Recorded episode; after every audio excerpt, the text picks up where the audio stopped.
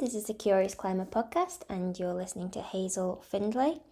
In this episode of the podcast, I speak with John Kettle, who is a movement coach and a guide based in the Lake District in England.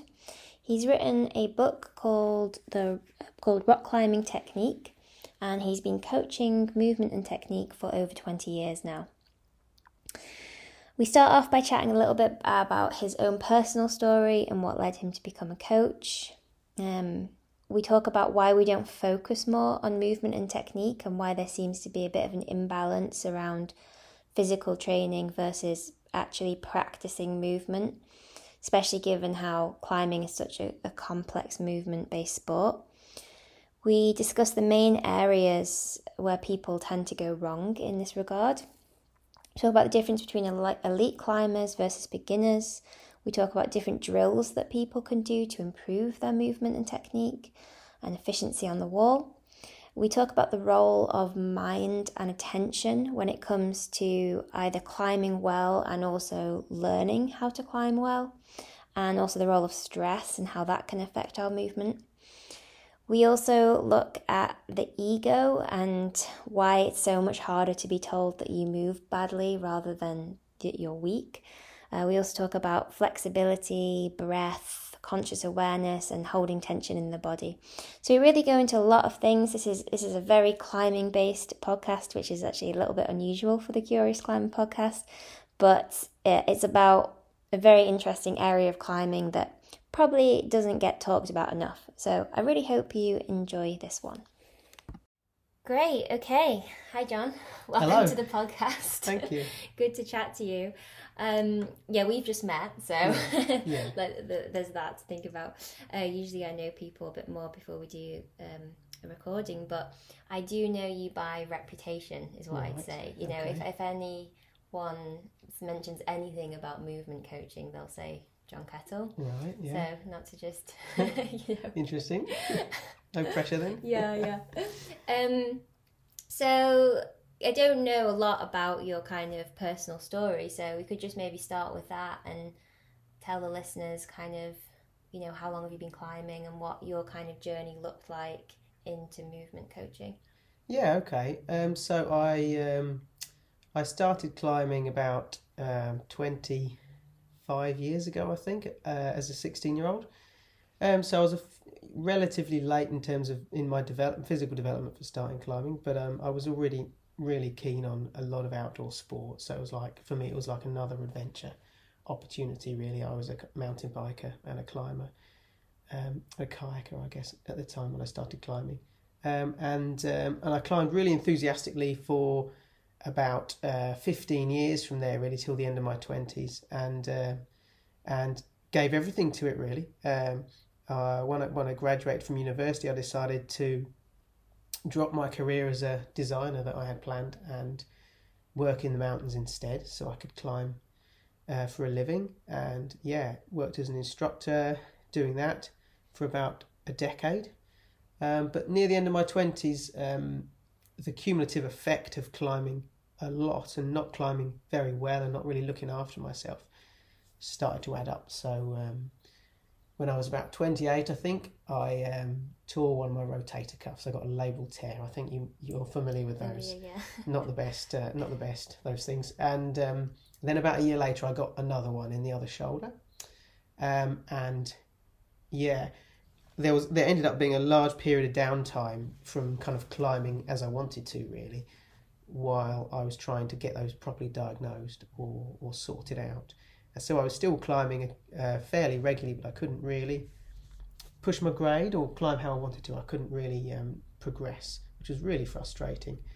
And yeah, there was a big shift for me during that process in that I'd reached a kind of point of desperation where I was thinking about leaving the outdoor mountaineering industry and stopping climbing because my shoulders were just giving me so much pain if I climbed more than about once a week. Um, and I decided to look at my technique at that point to see if there was anything about my technique which was um, which had potential to improve because it was one of the few things I could work on because I couldn't get fit or strong or anything like that.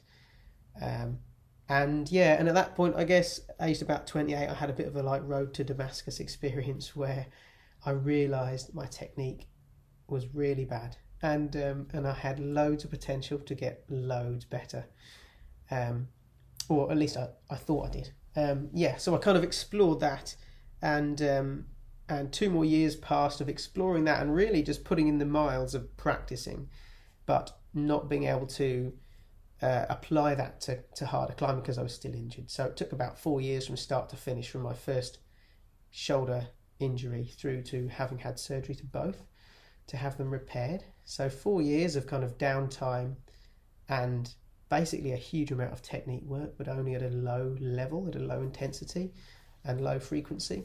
Um, and then coming out the end of that, um, I kind of rocketed up the grades. It was I, I, progressed much further than I thought I actually would.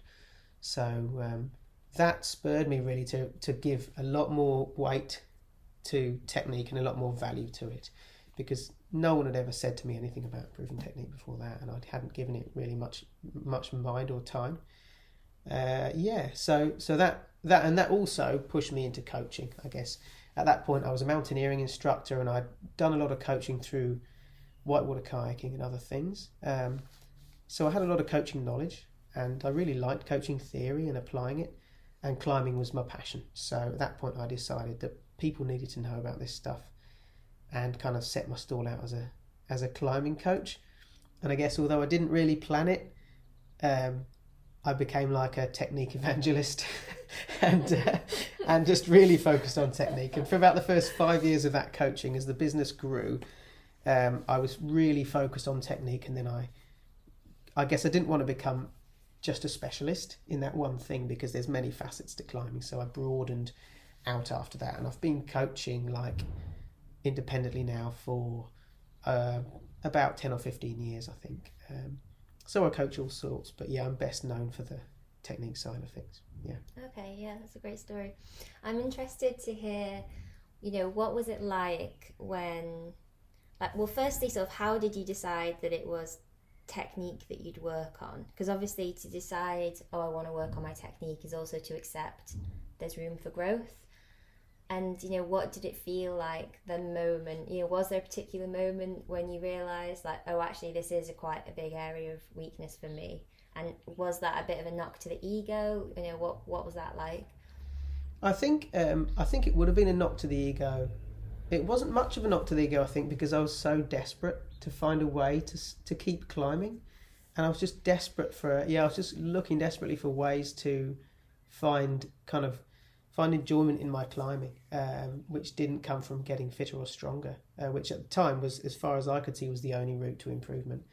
So I think in that state of desperation, I would take anything, and it didn't matter that it was like that it was that it was a it was obviously feedback in terms of it told me how bad I'd been in the past. It didn't really bother me. Had you come to me before I was injured, I think in my twenties, and said your technique's terrible, John, I definitely wouldn't have liked that. Like right, it would have yeah. hurt. It would have hurt. Yeah, definitely. It would have upset me because you know climbing was my baby, and I was totally devoted to climbing. And yeah. I'd made all my life choices around rock climbing, so it would have really stung.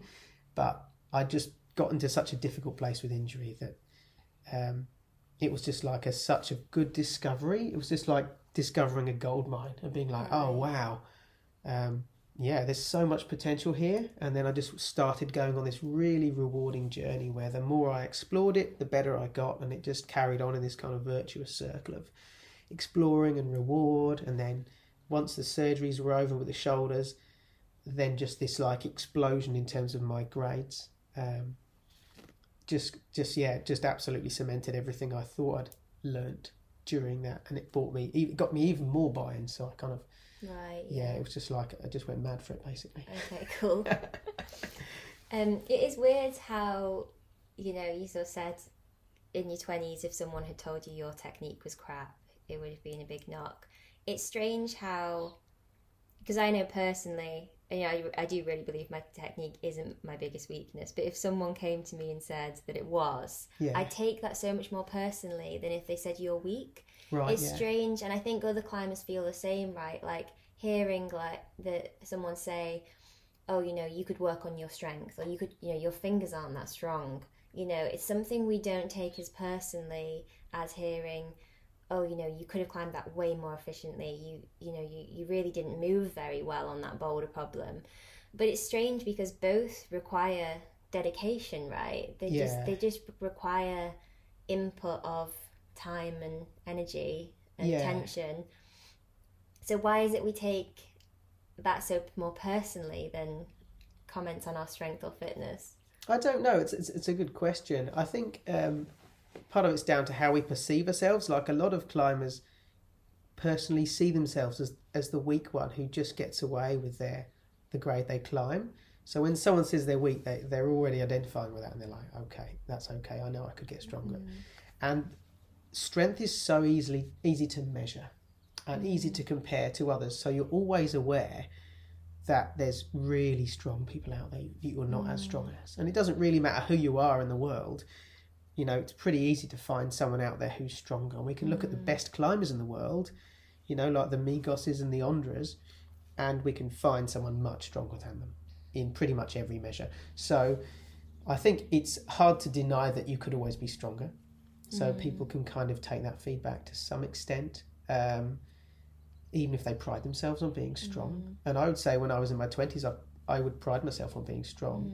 And people still tell me I'm strong, and I feel slightly embarrassed because I'm like, oh, in some ways, I don't feel like I've earned it. Uh, I feel like I was just dealt a good hand for strength in terms of genetics. And actually, that's part of the reason I had such bad technique. Yeah. So, you know, if, if you come into climbing really physically strong already, you're in a really um, dodgy position in terms of the ch- the odds of you forming poor technique early because you've got so much strength to spare. Um, I think is significantly higher than if you come into climbing weak at the start. Yeah, and I don't know if you've noticed this, but I do see a bit of a gender divide there because, you know, I've been climbing since forever, right? Hmm. But and I've watched, you know, young men come into climbing, Yeah, and all of a sudden down the climbing wall, they're climbing better than me. You know, Yeah. after like the first year, and I'm just like, oh my yeah, god. yeah, Um, but then you know they get so strong so fast. It's like to me, it's just sort of, it's hard for me to even like comprehend like how strong they're getting so quickly. yeah, But then I'm noticing like, oh wait, they're still really front on, and it's almost as if some of them might benefit from not doing, from doing less strength training to begin with, yeah, because it's so hard to tell your body to not pull really hard when it can pull really hard. yeah, definitely. And I think I've watched other w- young women come into the sport and they've not had those strength gains so quickly. Some have. Yeah, obviously, this yeah. is being very generalised, but in general, you notice that more with men, I think. I think so. Yeah, there's a certain profile of your classic like strong young man who's like just yeah, just can apply their strength pretty well and they learn to apply it well. So for me as a climber in my 20s, my bouldering grade was always way higher than my sport or trad grade, relatively speaking, because I could just drag myself up stuff. Um, but actually, yeah, it just meant I had a great deal of like rewiring work, if you like, to do to learn to use that strength well. And when I learnt to use it better, and I still wouldn't say I use it as best I could, I'd definitely squander it still relative to people I climb with who are weaker than me and climb as well or harder than me. But as I learnt to use it better, I was rewarded for it, and I, and it, it felt like that strength I'd been gifted, I could actually make good use of. Mm. So, you know, although my bouldering grades were always significantly higher than my sport and trad grades, when I moved better, all the grades went up, and my bouldering grades are still significantly higher than my sport and trad grades. I think just because of my physiology. Um, and uh, but yeah, but they moved up at the same rate as the others, so I got rewarded in the strength I had. I got to use at much higher grades. Right, yeah. Yeah, I think um, just going back a little bit to that whole sort of why we take offence to people criticising our movement, it's for me, it's like somewhat connected to this idea that the way we move is somewhat innate. It's like a Yeah. talent based thing, yeah, whereas strength is like a hard work based thing, which is totally incorrect, right? From what we know about all this stuff. I mean, for obviously genetics plays a role in your movement skills, but also in your strength. yeah, But for most, for both, it's like, especially movement, it's mostly about practice, right? It is, yeah, and I, I think you're right that people see um, see their technique as like their fin- individual fingerprint, uh, or it's a bit like their appearance. So if you criticise their Mm. appearance, they're not going to take it so well. And it's a bit a bit the same with your technique. It's like saying you don't look good. You know, if you if you criticise someone's how they move, Yeah. so that's I think it's part of the reason you can take it pretty hard. Um, and as you say, technique is, is is a combination of a couple of things. But I think we you everyone will look different no matter how much they work on their technique and, and polish it and refine it. Every elite climber looks different on the rock in terms of the mm. way they move. So it always remains completely unique and a product of your environment and your genetics and your unique physiology, your joints, all those things, and the mm. the kind of movement culture you grew up in in terms of what you did with your body outside of climbing or before climbing. So it's all those things combined, and then you add practice into that, and that's what the kind of polishing and refining process that gives you the best technique for you. But it's not necessarily going to be the same as everyone else at Yeah. that standard. So it's always everyone's technique is going to look different, and I think that's part of the reason. Um, it's really hard to compare yourself to others Mm. and measure yourself up against others because you're never going to look exactly the same. Totally, yeah. And like personally, I see that all the time because I've got really bendy hips. Yeah. Like they can, they're really open, so I can climb front on in a way that if anyone else did it, it would be really bad technique Right. because Yeah. the yeah. ass would be so far from the wall. yeah, yeah. You know, so sometimes I'm sort of crabbing up the wall like a beginner would, you know. Yeah. But it sort of works Works because I you, can get my weight above my feet. Yeah, yeah. Um, so yeah, everyone is different, and obviously being short. I mean, you're are you fairly short? Or what yeah. I'm five four, All right. Okay. Yeah. so So, I'm a short. certified shorty, I think. Yeah. How do you feel like that fits into all this? Like, have you? What things have you learned from being being a shorty? Um, I think um, I think the the pathway of your technique it's a bit like being strong versus weak if you look at the grade progression rate. So if you're strong, you tend to shoot up the grades, particularly in bouldering and more strength based disciplines, and then hit a plateau. And your plateau is much higher than your average person who maybe goes much more gradually up. Um, and they have to work on their technique and they gain, gain strength more gradually before they reach the level you're at. And it's the same, I think, with being short. You hit a plateau where you need a wider range of technical movement skills a little bit earlier than someone who is at the other end of the spectrum and really tall. So they might hit that plateau further on. Whereas you hit a hit a point earlier on in your climbing grades where you have to learn to do things like step really, really high and get really, really bunched, build your feet up a lot, you know, make limit reaches. Um, so yeah, I think you just you just meet that point earlier in your progression, um, and then uh, you have to find a way over that plateau if you want to carry on going. And I think tall people have the same issue, but they just have it at a slightly different grade level, really. Right. But they still get stuck on the same plateau, and you know have to have to work on those things um, to progress. Yeah.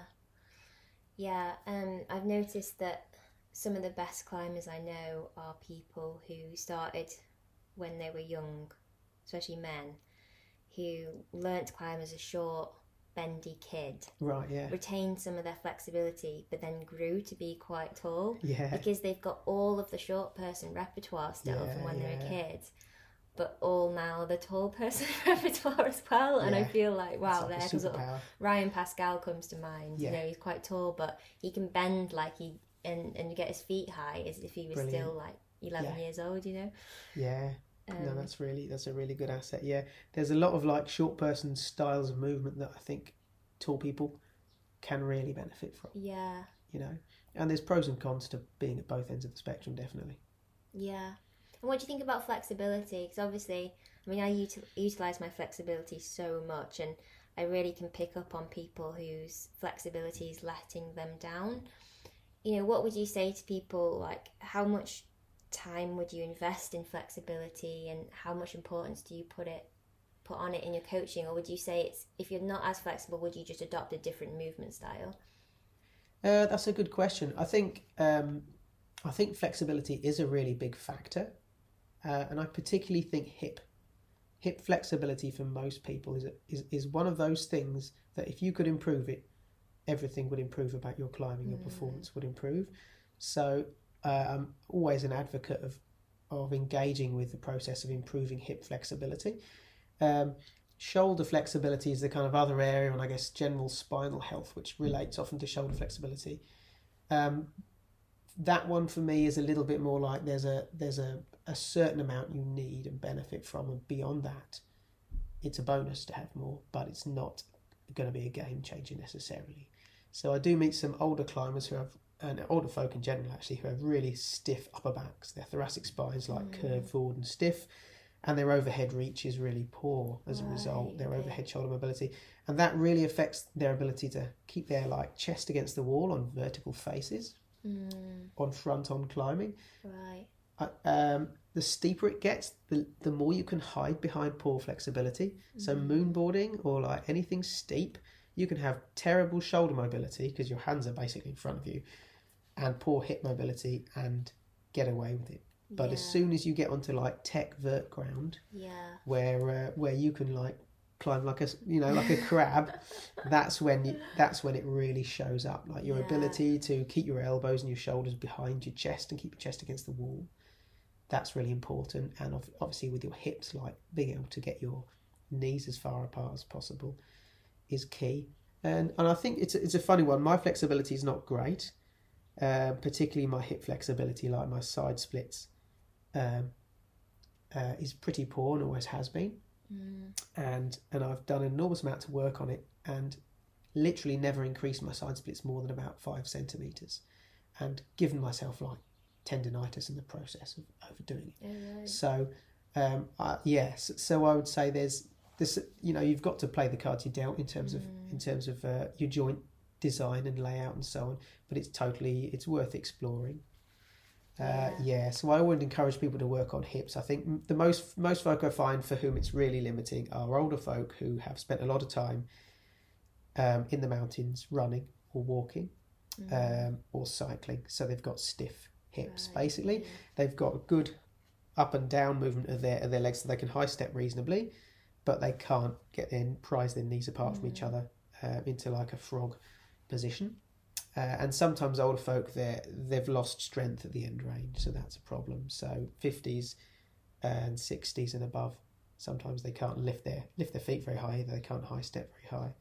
So I, uh, as folk get into that kind of age category, there's more and more I look at with them in terms of regaining lost flexibility. So it's not some kind of mega range of motion you're looking for. It's just Mm. feet that bend so they can smear. Right, I get people yeah. with really stiff feet and they, you know, they can't bend their feet, and that really affects their ability to smear. They're practically front pointing, Oh, right. and then, um, yeah, and then they can only lift their feet to like the height of the knee on the other leg, Right, okay. um, and that starts to dramatically limit things. yeah, Really, yeah. yeah. So apart from flexibility, and then I guess we can talk about movement drills and stuff. You know, what can people do to improve their technique? What can they do? Um, I would say the the number one thing you can do is you can pay more attention to how you move. that's basically like that's that's the number one.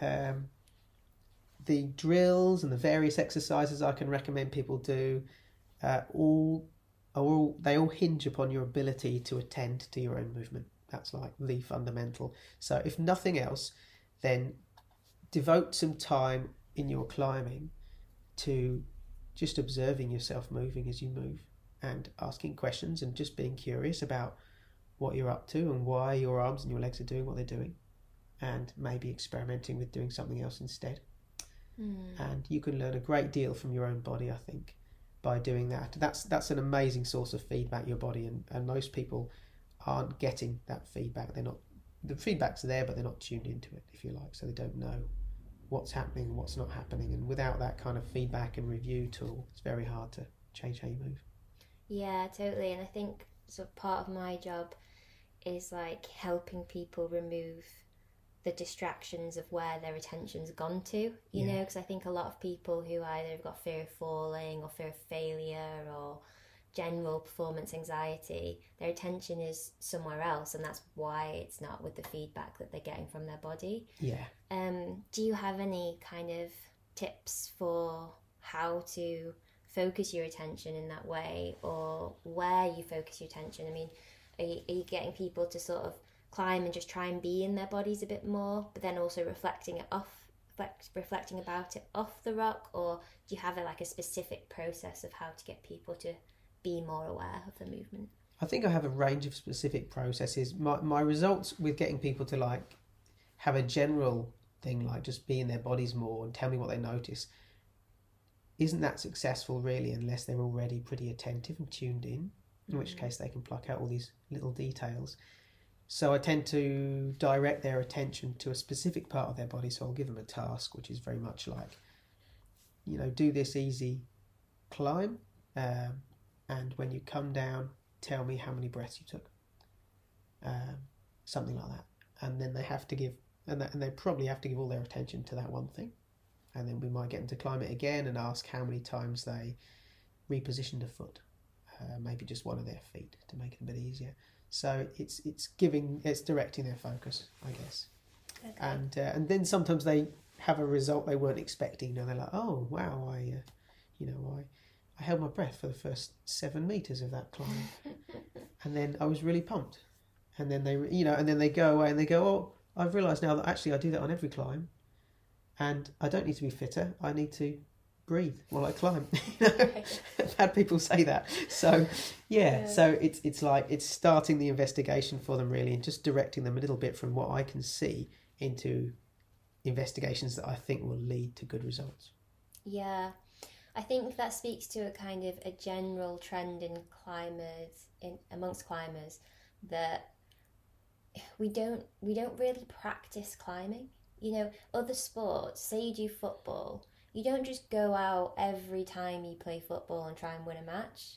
You do drills, you know, Yeah. you really hone your kind of your shooting technique or your dribbling. I mean, I'm not a football expert, but I'm sure there's lots of things, you know. You might spend a whole day, you know, really, really just like shooting like thousands of goals or whatever, right? Yeah, So um, it's this weird thing that we have as climbers where we want to perform all the time, and it's to the detriment of practice, right? Yeah, and so what you've described there is sort of, you know, instead of someone just trying to climb their best and their hardest when they go up the route, they're actually practicing something. I mean, do you find it difficult with the people you work with to kind of switch that up and say, okay, actually, right now, don't worry about getting to the top of this route. Actually, we're doing something different right now. Yeah, yeah, definitely. People default really quickly to, you know, get to the summit, plant a flag kind of attitude. Um, amazingly quickly. Even when you've been banging on about technique for like two hours, they will still do it. So, so I, uh, yeah, I give them very specific tasks that that make that topping out goal um, so arbitrary that um, that uh, there's no motivation to focus on it, and I, I do have to manage that quite closely. Um, and quite often, people, uh, you know, I'll give them a task such as the ones I mentioned earlier, and they'll drift from it back to getting to the top of the route, Mm. and then come down and not be able to answer the questions I have for them about that. Mm. So then I'll be like, okay, so let's, you know, what happened? What, where did you stop noticing? Mm. Uh, let's do it again. Um, and um, yeah, essentially revisit the same task until they can actually keep their attention on Right. what I'd like them to. Yeah, yeah. And I tend not to do any of my skills kind of drills and exercises. If I'm doing them indoors, I tend not to do them on a graded climb Right. yeah. because as soon as you put someone on the green route, Mm. they just focus on using the only the green holds and getting to the top without sitting on the rope. So you just do rainbow or something then? Yeah. So uh, I'm a massive advocate of rainbowing. I think Yeah. like doing it constantly, and it and it's a hard sell. You know, people are like, "Well, I'm too good for rainbow." You know, like why They can't get, I do they this get on worried what on people will think as well, don't Exactly. they? Well. Yeah, yeah, yeah. Whereas basically, when I was injured with my shoulders, I spent like four years rainbowing on auto belays Yeah. uh, every winter, um, just um, like working on drills and working on my skills. Yeah, Yeah. Yeah. I think um, indoor climbing walls, because you get the specific feet, it's hard to carry that outdoors when there's, you know, 50 options of where to put your foot. Yeah, Do yeah. you, um, do you, do you find any issues of, of transferring stuff learned inside to outside? You know, have you got any other tips other than rainbowing to help that?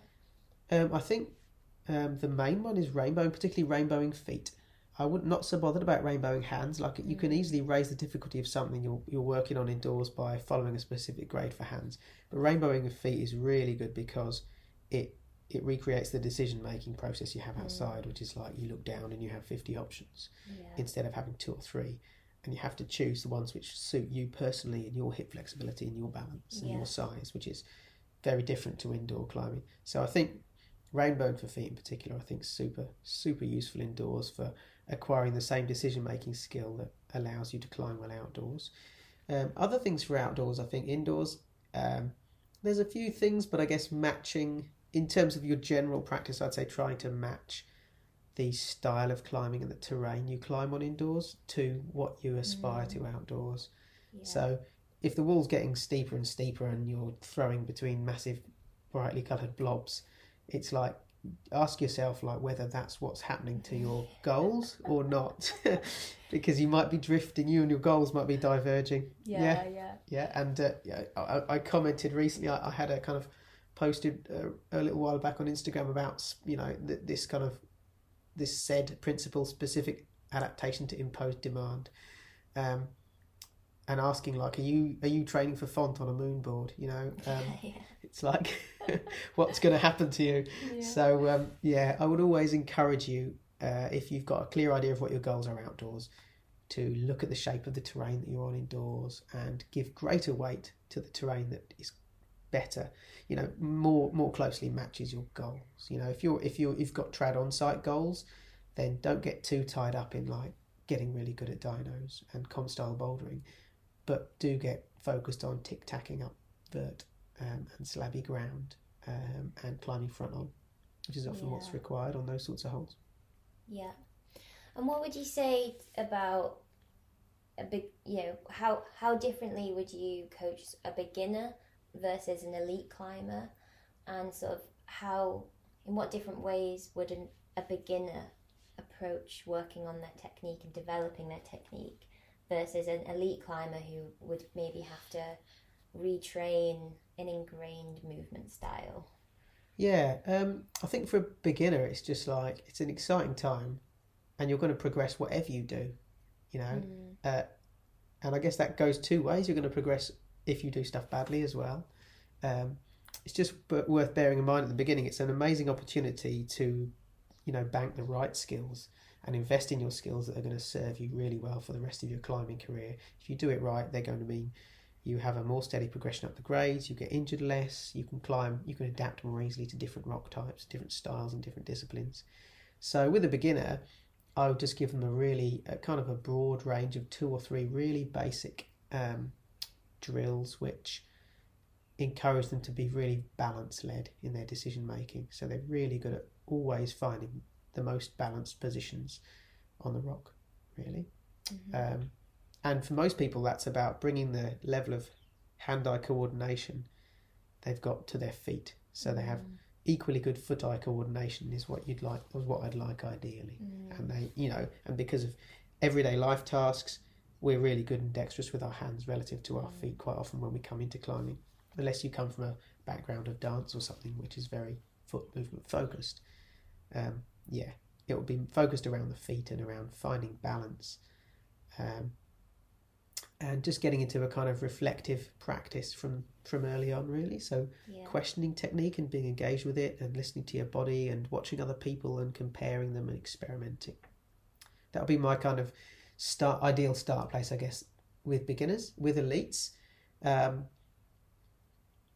it's a much more about looking at the whole picture of all their climbing uh, and all their skills and then uh, kind of prodding and probing different areas of this massive skill set that they've built up and is kind of deeply ingrained and Mm. um, and looking for areas where they look dramatically different to um, or significantly different to other elites Mm. and the the difficult bit is untying like what's their unique climbing fingerprint uh, from where could they improve because Mm.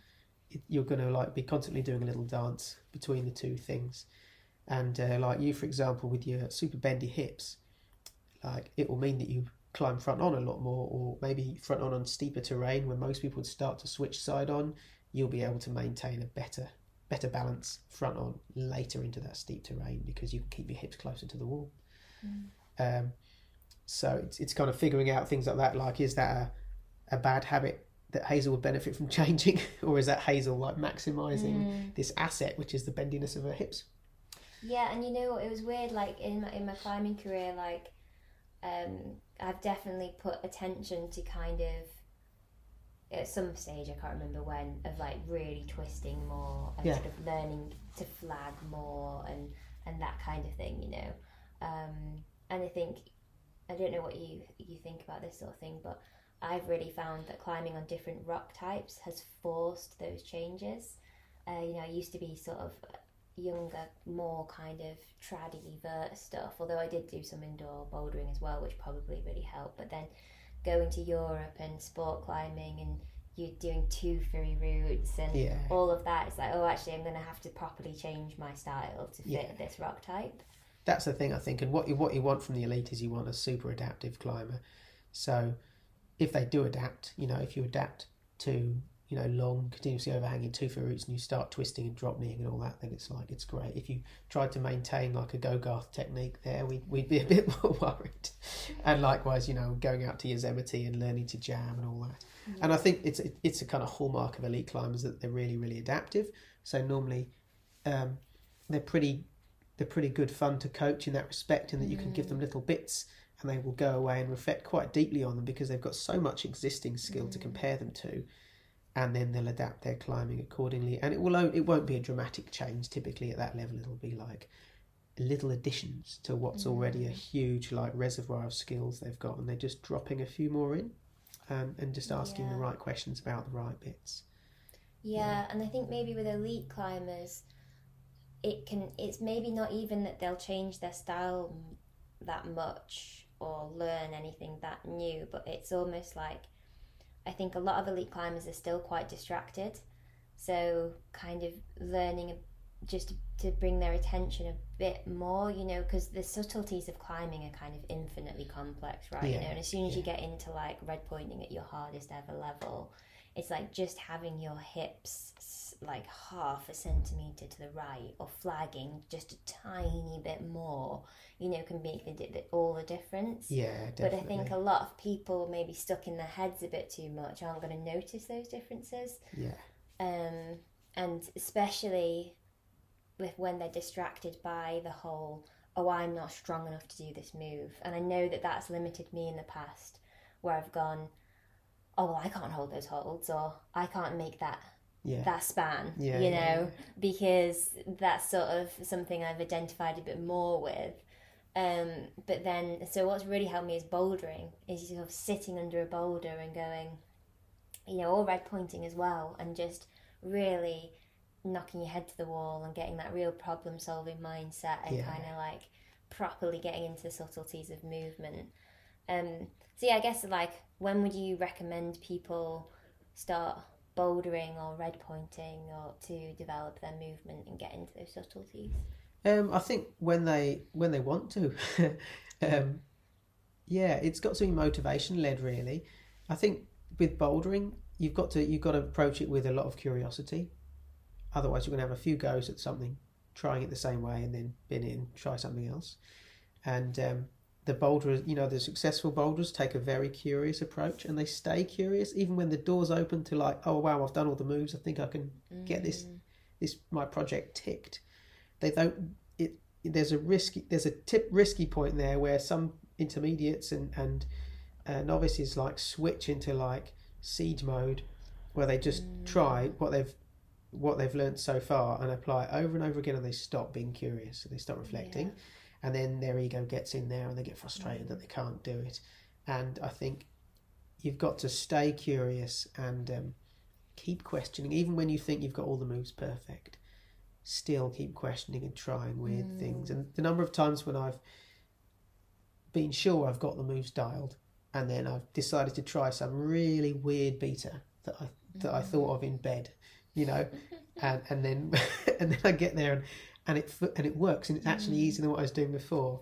The number of times it's happened is, you know, it's it serves as a repeating lesson that it I've got to stay curious and I've got to keep questioning all the way through. And there's no point at which I, sh- it's dangerous to make that assumption of like, yeah, I've got it dialed now. I just need the right conditions or a bit, you know some more finger mm. strength or a bit better rest or whatever, and then I'll do it. Yeah. Like that may be the case, but I would still maintain the curiosity the whole way through. Yeah. And that's what I'm trying to build in elites really is just checking that they've got that curiosity and that they Mm. don't drop it at some point in in the in the kind of urgency of trying to get something climbed. Yeah, that's a really good point, actually. Uh, I, I almost think that route climbers might be better at that because obviously you might have worked out all, all the best ways of doing the moves, but then you, you on a send burn, you get there pumped and you realise it wasn't the best way, and that actually you need to do it even more efficiently because you're too pumped. Do you know what I mean? Yeah. Yeah. And so it's like constant adapting and, and tweaking of movement to make everything more efficient when you're pumped. Yeah, certainly there's a big there's a there's a bigger need on route climbs to climb easy moves more efficiently because Mm. relative to a boulder problem, you know, the moves are relatively re- relatively easy. Um, it's just a lot more of them. So Yeah. You know it, that that puzzle of like, well, these are moves. Certainly for me as a boulderer, when I get on a rope, uh, I can do all the moves on these problems relatively quickly normally. Um, but you know, can I link them? No chance until I until I've got it all really efficient. So for me, it's really like, well, there's any number of ways I could do these moves, and I can just yard through them if I if I go off the bolt. But uh, I need to find like, even though they're well below my boulder again, I need to find the most efficient way because the cumulative effect is the thing that costs me and stops me climbing it, Yeah. um, rather than actually I can't do this move. You know, it's not that's, that's not that sort of issue. So moving really economically on moves you can already do, I think is really important, and people often don't really value that. They think, oh, if I can climb that grade, then I'm doing it the best way, and I'll move on to a higher grade. Yeah, no, for sure. See that. And I think something that ties into that is, I think you mentioned this in your book, you know, and, and I think this is why I love climbing so much as well, is that you have to be relaxed in supreme effort. You know, you Yeah, have to yeah. find this way of, of, you're part of movement efficiency, and it's so tied to kind of mental stress as well. Um, but you know, you have to be able to be as relaxed as you possibly can be, and then try as hard as you possibly can. yeah, yeah, And it, it, in the space of even a boulder problem, you might be moving between relaxation and tension and effort um, multiple times, yeah. even and then so in on a route, it's you know tens of times or Oh hundreds. yeah, so, yeah. um, can you speak to that a little bit? Oh yeah, definitely. I, I can't remember what I called it in the book. It was something like the the maximal relaxed effort paradox or something. Yeah. I can't remember. I came up with a strange term and then forgot it. But um, yeah, uh, it, it's a classic example of when you see it done, you recognise it because it's someone in flow. Um, you know, it's if you watch an Olympic event and and and someone is uh, you know absolutely thrashing everyone else in the event, it's the person that looks most relaxed. You know, when you see an amazing performance in any sport, it's the most relaxed person. It's if they if it looks hard work, then they're probably um, not going to win. You know, against their competitors. So I think that that's the kind of that's the the the like magic thing we're all chasing. Really, is like those moments of like um, where your mind essentially is relaxed, even if your body, you know, can't relax because of the difficulty of the moves, but your mind is super relaxed, and that allows you to only just recruit, you know, the number of fibers you need for every move and the number of antagonists. And if you watch a novice, you know, pulling on the same holds as someone more experienced, they can be really strong, um, but they have to pull so much harder on the hold just because their body doesn't really yet know how to dial it back. So it starts by applying all the force available just in case.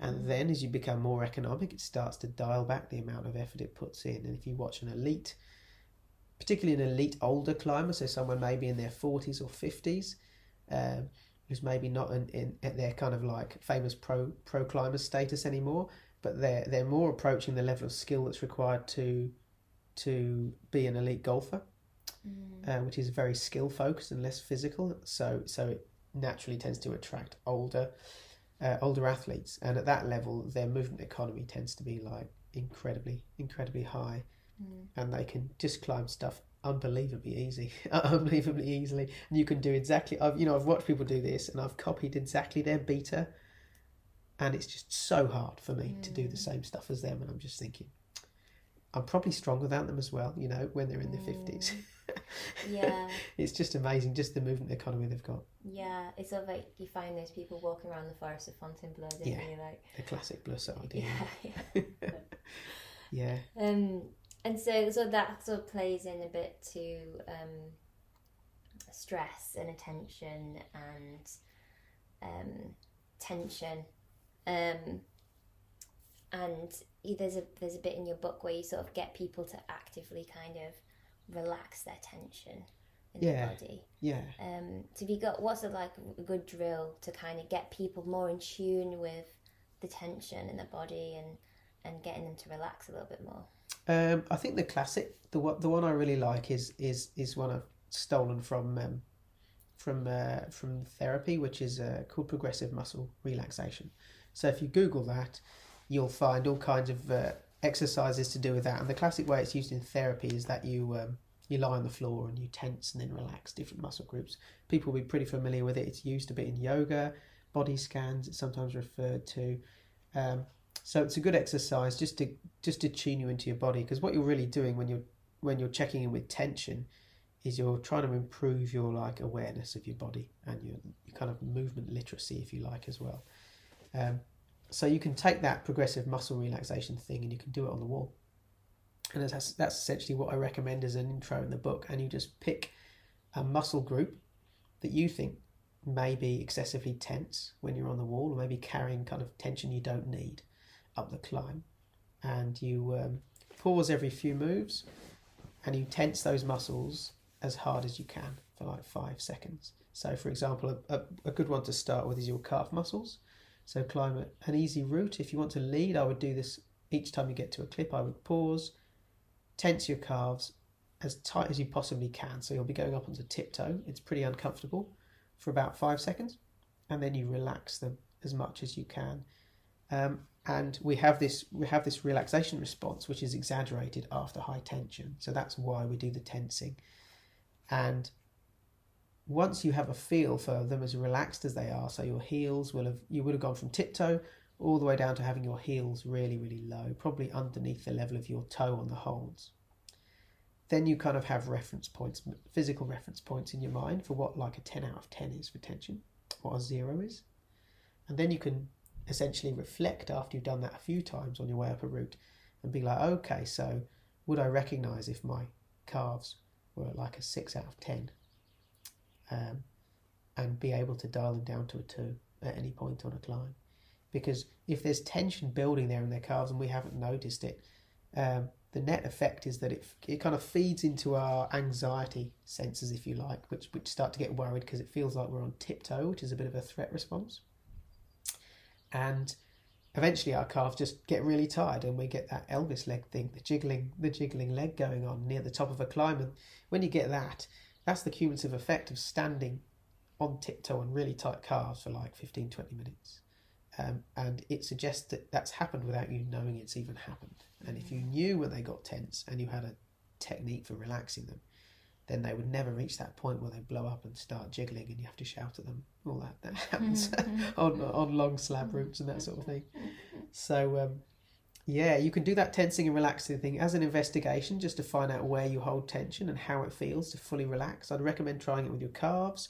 I'd recommend trying it with your neck and shoulders.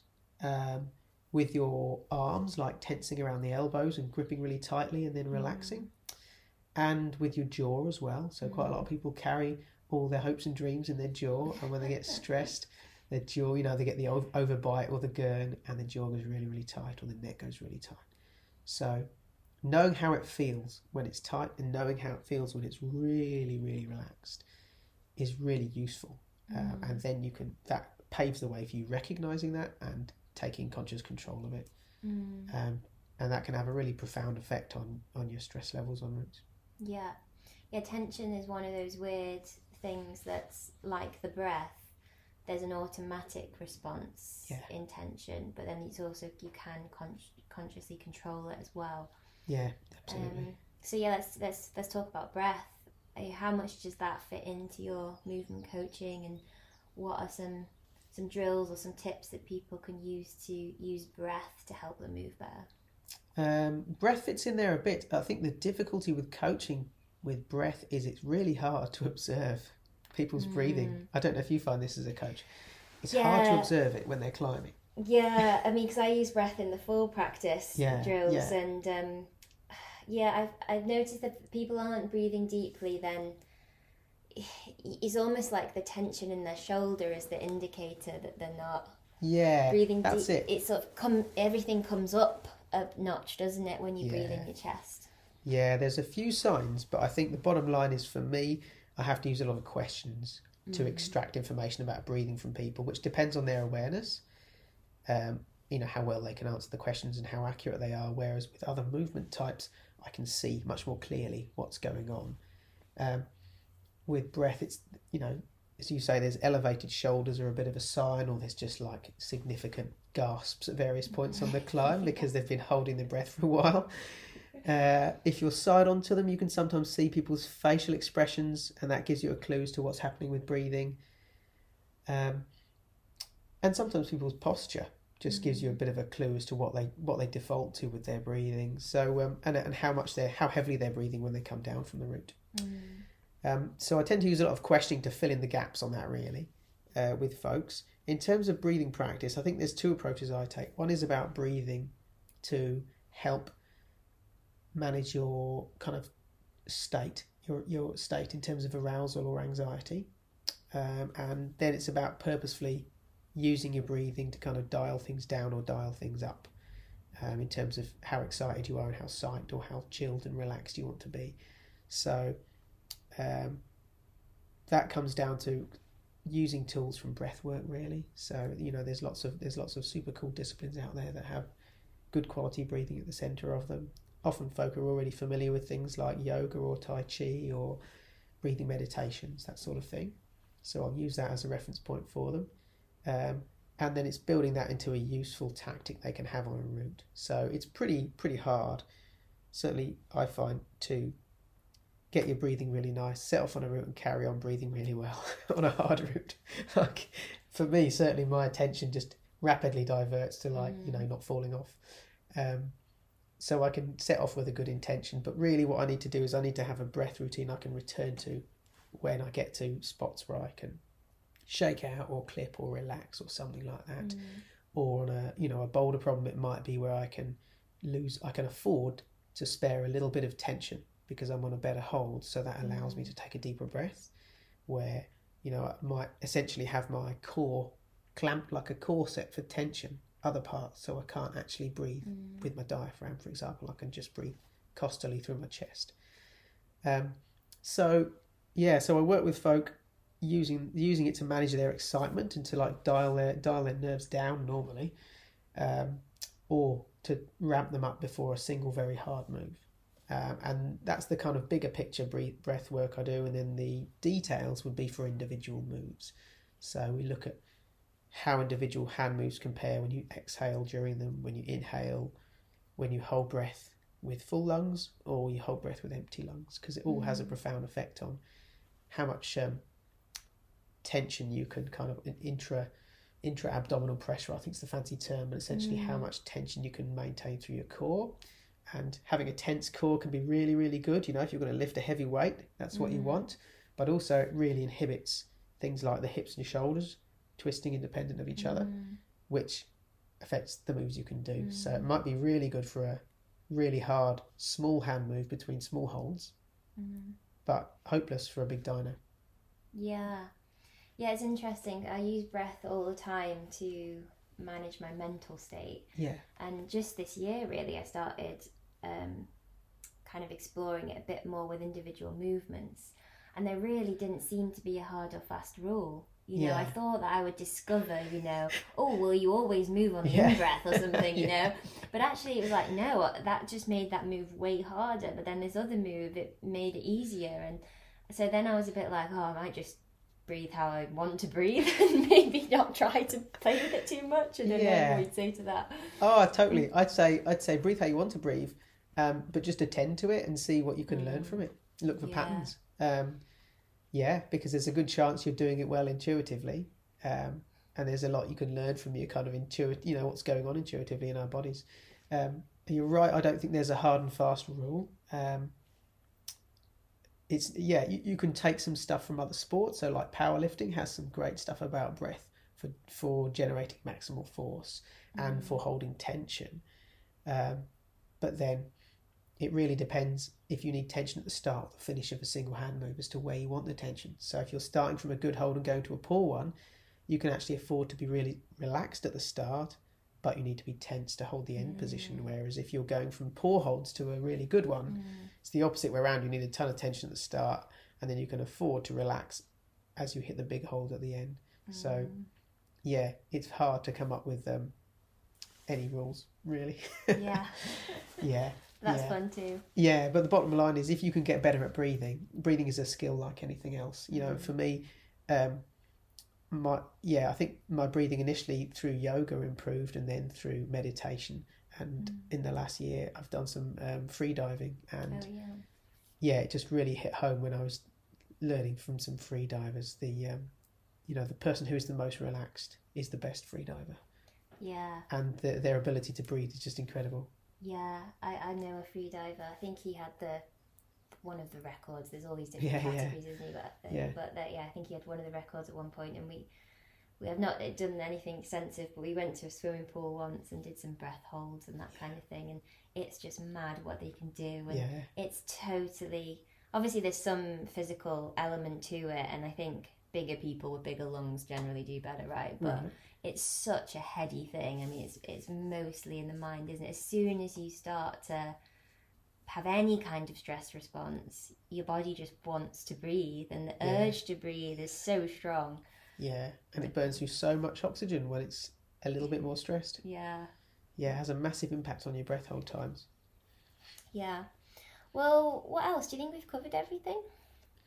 Um, yeah, I don't know what else you, you might you might want to know about. Really, yeah, I've not mentioned any really specific drills. I don't think, um, but I guess there's a lot of them, and um, they all kind of they all hinge on um, that awareness thing I mentioned at the start. Really, like Yeah. they're what they're tools to uh, help you direct your attention to your body and what you what you're doing in terms of movement, and then uh, then you can learn from that. Yeah. So I guess like people, where can people find out about those drills? Um, you got your book. Are there any other resources that they can find from you?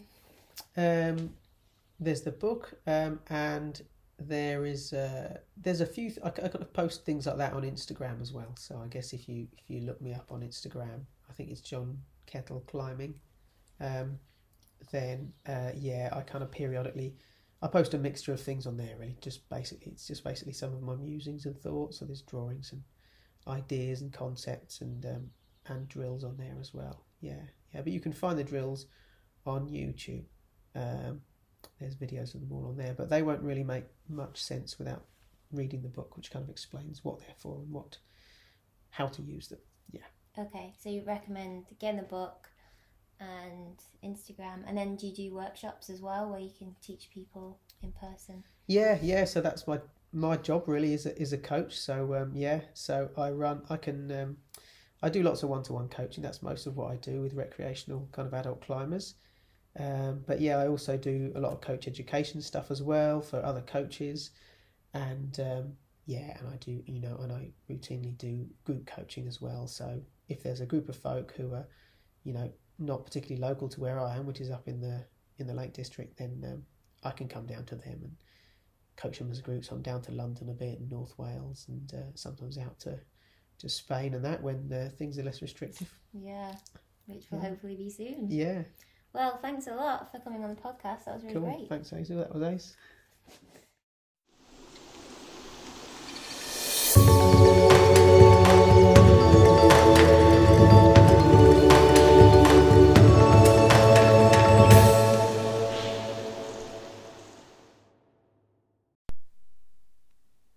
If you enjoyed this podcast, please free, feel free to donate. You can visit hazel findlay.com and go to podcast, and then you can click donate. The money just goes to Alex Dempsey, who kindly has been editing the audio of these podcasts for free. So well, just the donations go towards him, but other than that, it's it's work, it's free labor from him. So we're really thankful for his work, but it would be a lot nicer if we could pay him. So if you feel like donating, then that would be great. We've had offers to sponsor this podcast, but we are keen to keep it free of advertisement for your listening enjoyment and also so that we can be free to talk about whatever we want and not be directed by sponsors. So, if you like the kind of content that is free from advertisement and free from the push and pulls of what sponsors might want us to talk about, then please donate and then we can keep this work going. So, hazel findlay.com podcast donate. Thanks so much.